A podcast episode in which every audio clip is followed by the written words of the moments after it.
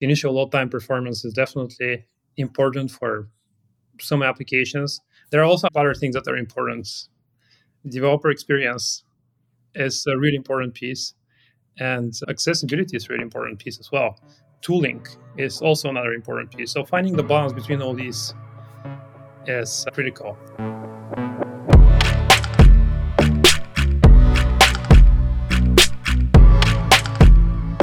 Hi there, and welcome to PodRocket. I'm your host, Paul, and today we're joined with Minko Gechev. Welcome to the podcast, Minko. Hi, Paul. So, just jumping right into why Minko's here, he's the head of product over at Angular, and we're going to be getting into Angular and like the new fifth, version 15 stuff that's come out. We're going to talk a little bit about the state of Angular, and I'd love to pick your brain about like where the product's headed and what we have to be excited about. Um, yeah, as, as a head of products, like what is your involvement with the team? Like, what are the types of decisions? Like, do you help lead like where the product's headed, and like what does that role entail? Yeah, that's pretty much it. I work closely with our engineering team that is developing the framework and uh, developer relations, which like technically I'm still managing uh, and documentation to just like set a common theme based on the feedback we get from users and decide what what Angular would look like a couple of years from now. And yeah, just make sure that we're following this direction going after it with some manageable steps that are reducing the risk for developers and for the product. Have you been in the um, product lead role for Angular for a while now, or have you been with the group and slowly been kind of progressing up? I guess uh, I've been mostly involved in engineering capacity over the past kind of many years now. I've been involved in Angular and some way since 2012. Back then it was AngularJS, and I was part of the community, so I was writing a lot of code in my spare time for fun to uh, build modules that people were interested in and speak about these modules at conferences. After that, when I joined the team, I was really interested in developer relations because this aligned really well with my interests. So um, I kept doing what I was doing in my spare time as a Google employee. And uh, doing developer relations, I get to write a lot of fun code, for example, build Angular DevTools. I also get to talk to a lot of developers at conferences and online. We're running different surveys and uh, communicating with folks on social media. So I got to understand developers pretty well, also being an Angular user and a React user before that for my startup. I got to get some good understanding of the frameworks landscape and uh, yeah, recently, actually, that's about 10 days old role that I'm at right now is uh, leading the product.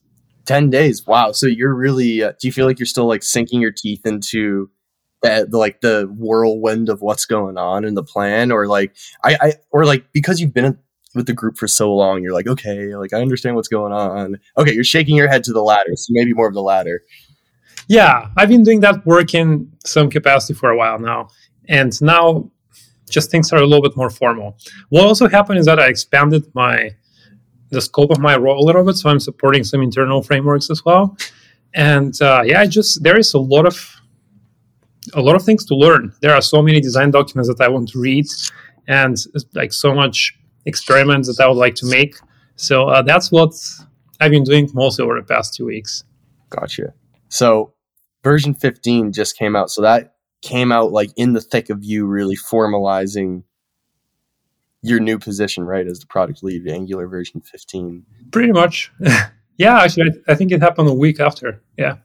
Yeah, yeah. And, uh, you know, Minko also has, there's a YouTube video of him giving a talk on Angular as well. If you want to go check that out, if you want to get more into, more into details, version 15 in, in particular. Um, but what are, okay so i read some things about version 15 and what's happening. We're getting new image tags. You guys are working on some server side rendering stuff right? Um, what is the thing that you're most excited about in the new feature set? Yeah the thing that i'm the most excited about will be probably the least glamorous one. It's just better error messages. That is the least like exciting feature, I guess, from public perspective, because well, just your error messages are getting better, and nobody really loves error messages. But that's something that is impacting our developer experience every single day for like dozens of times. So I find this one to be particularly exciting and impactful. Um, one of the features that shows where the framework is heading the most is us graduating standalone components from developer preview. Now the APIs are stable, which means that we will not be breaking them. We will be keeping them, evolving them, like following the same schedule as the rest of the Angular's API. So every six months, we're releasing a new major version in which we may introduce some breaking changes and make the update as smooth as possible with automated like scripts for automation. I guess these two are probably the, these two together with the directive composition API thinking more about it, which is an API that allows you to reuse different to reuse code. Like you can think a little bit about it as multiple inheritance in a way, or compo- or uh, using different mixins, but without the bad parts, because we are introducing a compiler support in Angular that makes sure that you're not getting all the headaches that you'll be getting with multiple inheritance. So yeah, yeah, we got directives are still like kind of a foreign thing in in my head. So I'd love to hop into details about that a little bit more in the future. Um, but error messages, yeah, those are huge. I mean, let's look at the Rust community really quick. The reason why Rust is so awesome, I mean, the, one of the number one things is that compiler. It'll scream at you, but like awesome stuff. It screams music, right? So you really know where to look as a developer. Um, I think that's going to be huge from, you know, as somebody who's like toyed with Rust a little bit, it was like really useful learning the framework. I mean, for people getting into Angular, I'm sure it'll be highly impactful for those people because getting an error message when you can't even like get a circle to spin on the screen is like huge and telling me exactly where to look. Um, yeah. What was that like a multi-person endeavor? Because you probably needed a visit. Yeah. Yeah, it sounds like huge. It sounds like you need a visit. Yeah. Well, we worked with Chrome DevTools to enable this. What I what makes me the most excited about this feature is that we enabled it for Angular, obviously, but also for other frameworks as well. It's very common to get an error in your application and you see one call frame that is related to code that you created that you altered, and all the other call frames are framework related. In the React case, is going to be something around the reconciliation that happens you're going to see some fibers there. In, in Angular, it's uh, a lot of the Angular's runtime, and together with Zone.js and RxJS potentially if you're using it. And it's super cryptic. So we had to work with Chrome, develop like a plan on what exactly we can improve together. They had to get an understanding of Angular, and we had to get an understanding of parts of how Chrome DevTools works, and uh, figure out whose responsibility is to fix what, and just get the work done, which happened surprisingly fast. In about a month, I, I guess, we got everything up and running, and uh, we were able to make it to announce it as part of version 15. Awesome. What well, that's exciting to look forward to. Um, another thing you guys got coming is the image tag, right? That's something. Yeah. Yeah. The image. Oh, so that's a directive. Okay.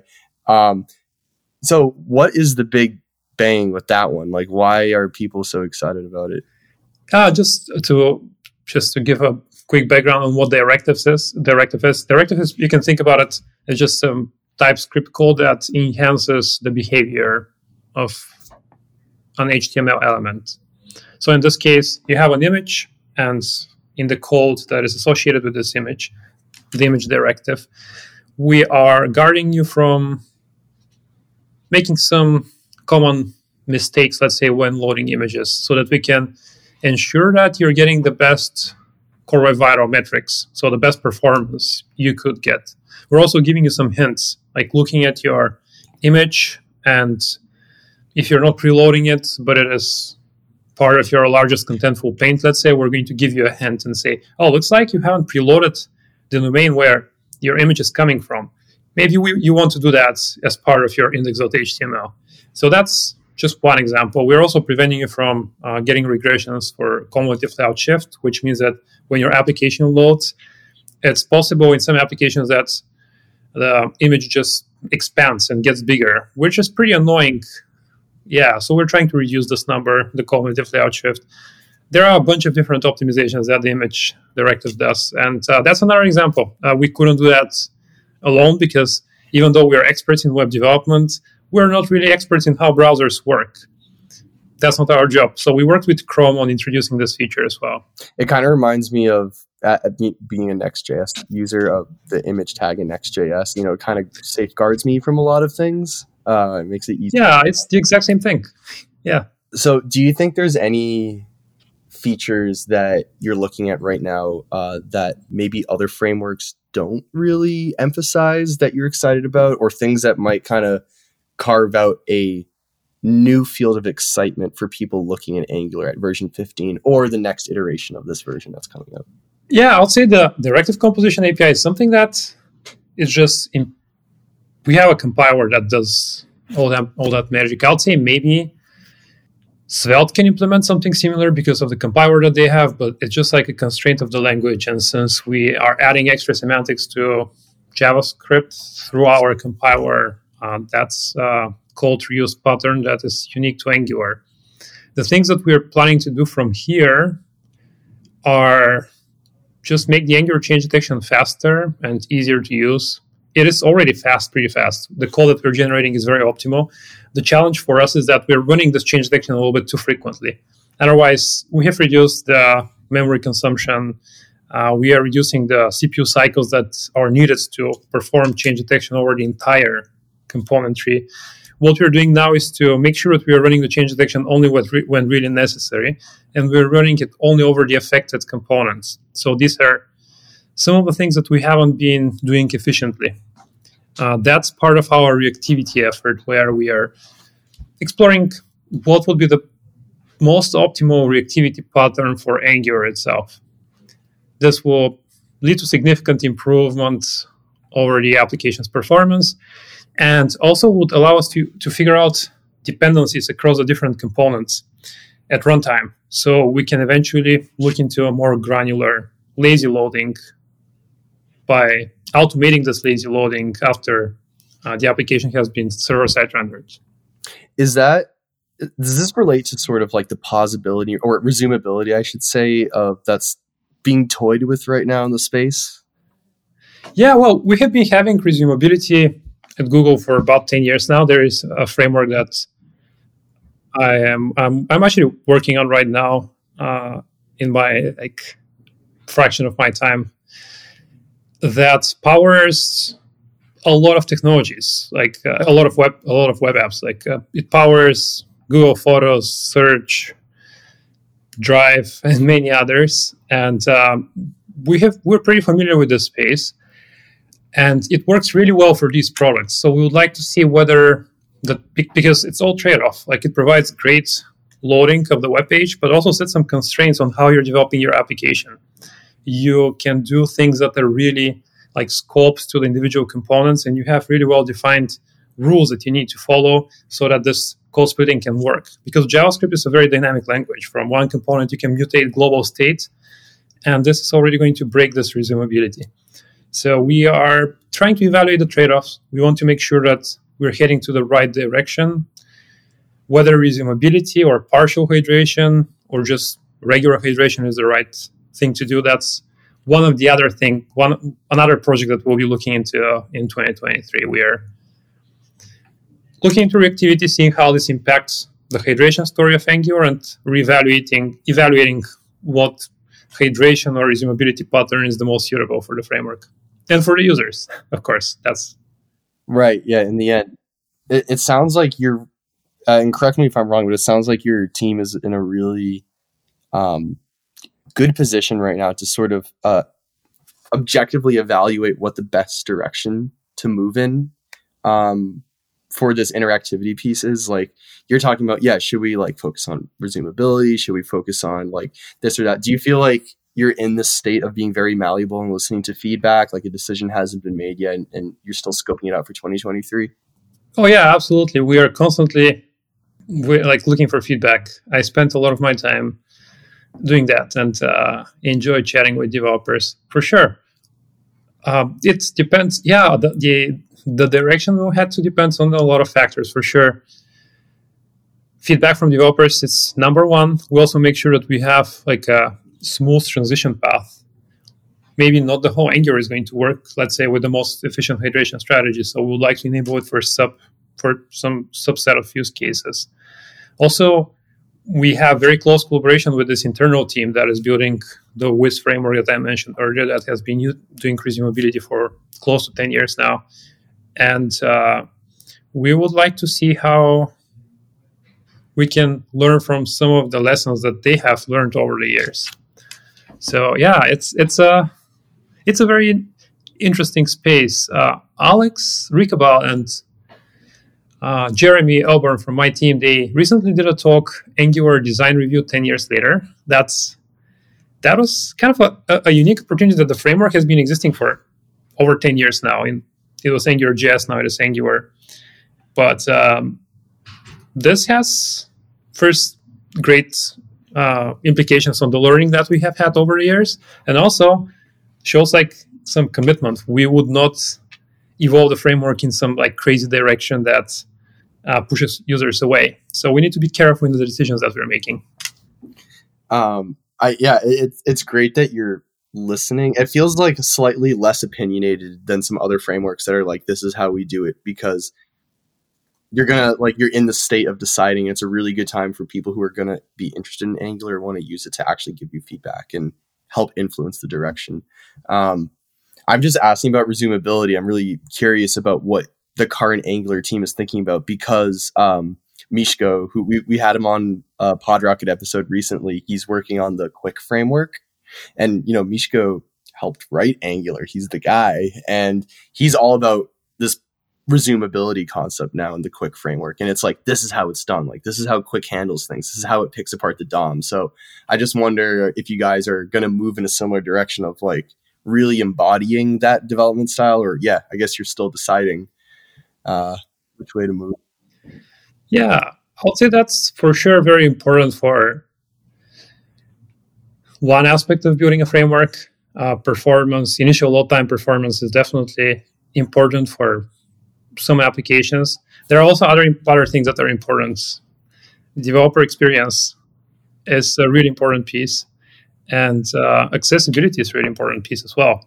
Tooling is also another important piece. So finding the balance between all these is uh, critical. Definitely, also uh, depends on what the goals are uh, of the of a framework. If the goals are to reach this super performant use case def- uh, for loading an application, that's definitely people could be using something that is really highly optimized for this use case. For example, in the Google's uh, world, we have search, which is obviously it's critical to load it fast.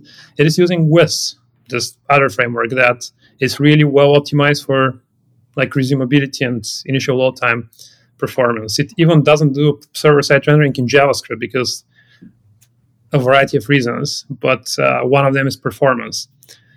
This means that we need to be able to compile templates to another language so that we can perform faster server-side rendering. Like there are just a lot of trade-offs, and uh, very much depends on the goals of the framework. I'll say resumability is powerful for uh, initial load time performance, as Google and Miško is proving right now. And there are many other things that are important for developers. Yeah. Okay. So you're really like got to consider the whole basket of things. And I think I'll you know a lot of people that are still getting into web development that maybe aren't opinionated yet that's music to their ears that they're you know still still a place where their opinions can be heard and listened um so for the speaking of like like people using angular and embodying the framework i think in the past five years or seven years or so we've had like some people stray away from angular or companies like bigger groups in general um I'm curious why you think that is, Minko. Um, yeah, for a variety of reasons.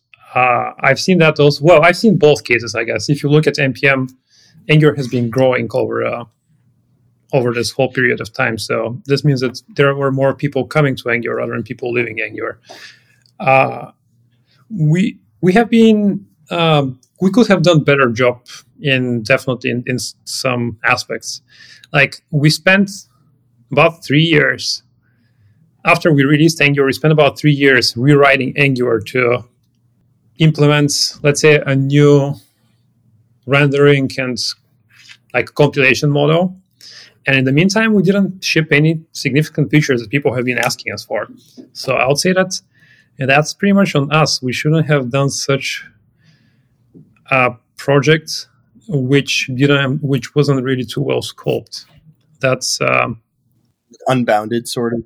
Yeah, yeah. It had like kind of a scope creep. That was we initiated before I even joined the team, I remember being at a meetup looking at this preview of the project, and I was super excited how small the Hello World application was. But you know, like the small the Hello World application was small, but there were all these other factors that we need to think about as well. And I'm not sure we spent enough time into doing that. And uh, uh, yeah, that I would say that's that's big part of the reason um, this project Ivy, which now is paying back. That's we're finally able to take advantage of Ivy, but it took us three years to go through the stage. And this frustrated some people for sure. In the meantime, folks were using View Engine, which was the previous version of Angular that we were not really maintaining actively. Like it was working, it was stable, but it was not providing the features that people were asking for. And even though it looked like the exact, it looked exactly like Ivy because we tried to keep the exact same public interface, the internals the internals were different, so we weren't able to advance both versions at the same time.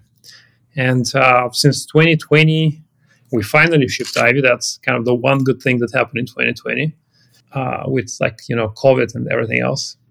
Uh, yeah, now we're evolving Ivy, and we'll be growing the framework from here. But you feel like the Ivy project was necessary to give you the platform to build these this new feature set off of? Oh, I'll say it was it was necessary. It just turned out to be a way bigger project than uh, we were like the team was originally anticipating. Gotcha. Because we're committed to preserving backward compatibility, and uh, that's not the case for all the frameworks right there. Even though everyone is doing their best to keep their framework best backward compatible, just uh, not everyone has this one repository with thousands of applications that are kind of keeping you honest that your back that your application is backward compatible. Because if we sometimes we fix a bug and we break a test in the monorepo which means that we have made a backward incompatible change. So we need to plan the changes that we're making to angular really carefully. So do you think that if people might have been like confused with the direction of Angular, whether it be for from the Ivy project or whether it just be from decisions with all these new frameworks coming out in the past five years. If there's somebody that might identify with being in that boat, would now be a really good time to look at Angular with version 15 and reassess and say, like, okay, if I'm building something, is this like something I should restart with? I'm, you know, because I'm like a React guy. I came into web development and at my age, right, when React was really kind of like taking off. So I'm wondering, like, do you think now's a good time for me to go back and like go read the docs again and say, like, what's up with Angular? Like, should I hop into it? Well, it depends on your preferences. Everyone has their own. People feel really strongly about syntax often. I see how in the React community people really love functional programming, and it has definitely, definitely, it has the simplicity associated with it and it's good for tree shaking and stuff. Uh, if uh, someone is really attached to this functional style of programming, maybe it's not the right time for them to have a look at Angular right now. If they would like to see how, if they would like to like explore another more opinionated approach, they should definitely have a look at Angular. And the changes with it in version 15, they're kind of like a stepping stone for other set of features we'll be developing in 2023 and 2024. The first one will be reactivity. So change detection will become way faster. I uh, um, we should come up with some like benchmarks to be able to back up my my uh, statement, but uh, pretty confident in this. And from there, we'll be re- revisiting also like server side rendering. We have had support for server side rendering since I believe 2016, but uh, it has been kind of like a lot of opportunities for improvement there, for sure. The developer ergonomics, I would say it's not great. Um, so there will be another set of improvements in server-side rendering in 2023. In 2024, we'll be revisiting whether it's still whether the current way we're developing components is still the right way, relevant for uh, the current state of the JavaScript ecosystem. Are classes the right way to go? Uh, do, should we use strings as templates? Should we use like HTML templates or something else? We'll be looking into this, and clearly, the voice of the community will be really highly appreciated here. So 2024, there's going to be a lot of maybe um, developer experience and syntactical reassessment of the framework. Yeah, a lot of syntactical reassessment for sure. Gotcha. That's the current plan. Like we'll see what's happen- what happens with the recession. Right? Yeah, yeah. Who knows? Yeah, we'll see. We'll see what happens. Right, of course. Are you guys um, working with any other exciting groups that are bringing uh, features to Angular, or vice versa? Oh yeah, yeah. That's another very exciting part of my job. Uh, for I've been organizing some tech talks for the Angular team so that we can learn from each other. I had uh, we had as guests um, Ryan from Solid. I really love Solid JS, by the way. That's it's uh, one of my favorite frameworks for sure. We had um, uh, Rich Harris from Svelte. We had Evan You, who gave us a talk about Vite that inspired some updates in the Angular CLI. Also, we're working really closely with Chrome, as I mentioned. Chrome is one of the main like influencers in the web space, I guess. Uh, we worked on this improvement in the debugging pipeline, and um, you know also the image component. We'll be we'll continue working together in 2023 to improve server-side rendering. Constantly working with Firebase. We had really fun collaboration with TensorFlow.js that I led like a, a year ago, where we explored how we can use machine learning to predictively prefetch JavaScript or content from our web page. That's wild. I've never heard of that until this podcast. That's really cool. Oh, uh, I did that before I joined Google for like an experiment. I can share it maybe in the links. ML powered lazy learning. Yeah, and with with uh, that's in Guess.js, and with TensorFlow we built something. We be, we built something a little bit more like let's say robust, uh, which is also a little bit harder to use, where we take data from Google Analytics. Based on this data, through like a series of through like a pipeline of uh, transformations, we built a TensorFlow JS model that we run in a service worker, which tracks where the user goes, and based on the information, we make a prediction which resources they will need next. So we prefetch them and put them in the service worker cache. That's wild. It, hey, so if anybody wants to look at that, it's guess dash JS for any listeners on GitHub. Uh, you can go search it up. Um, Minko, if do you post online about updates and decisions that are being made at um, within the Angular team? Like, if anybody wanted to follow you. Yeah, I would recommend them to follow the official Angular account, which is like twitter.com slash Angular. We have been very active on YouTube recently as well, so check youtube.com slash Angular. For my personal takes, which are not necessarily always representations of what the Angular team thinks. You can check uh, twitter.com slash mgechev, M-G-E-C-H-E-V. And I guess that's it. That's it. I guess that's it, folks. Some funny stuff right there. All right, Minko, thank you for your time. And, you know, hopefully we'll get some people excited about version 15 who are listening to our podcast today.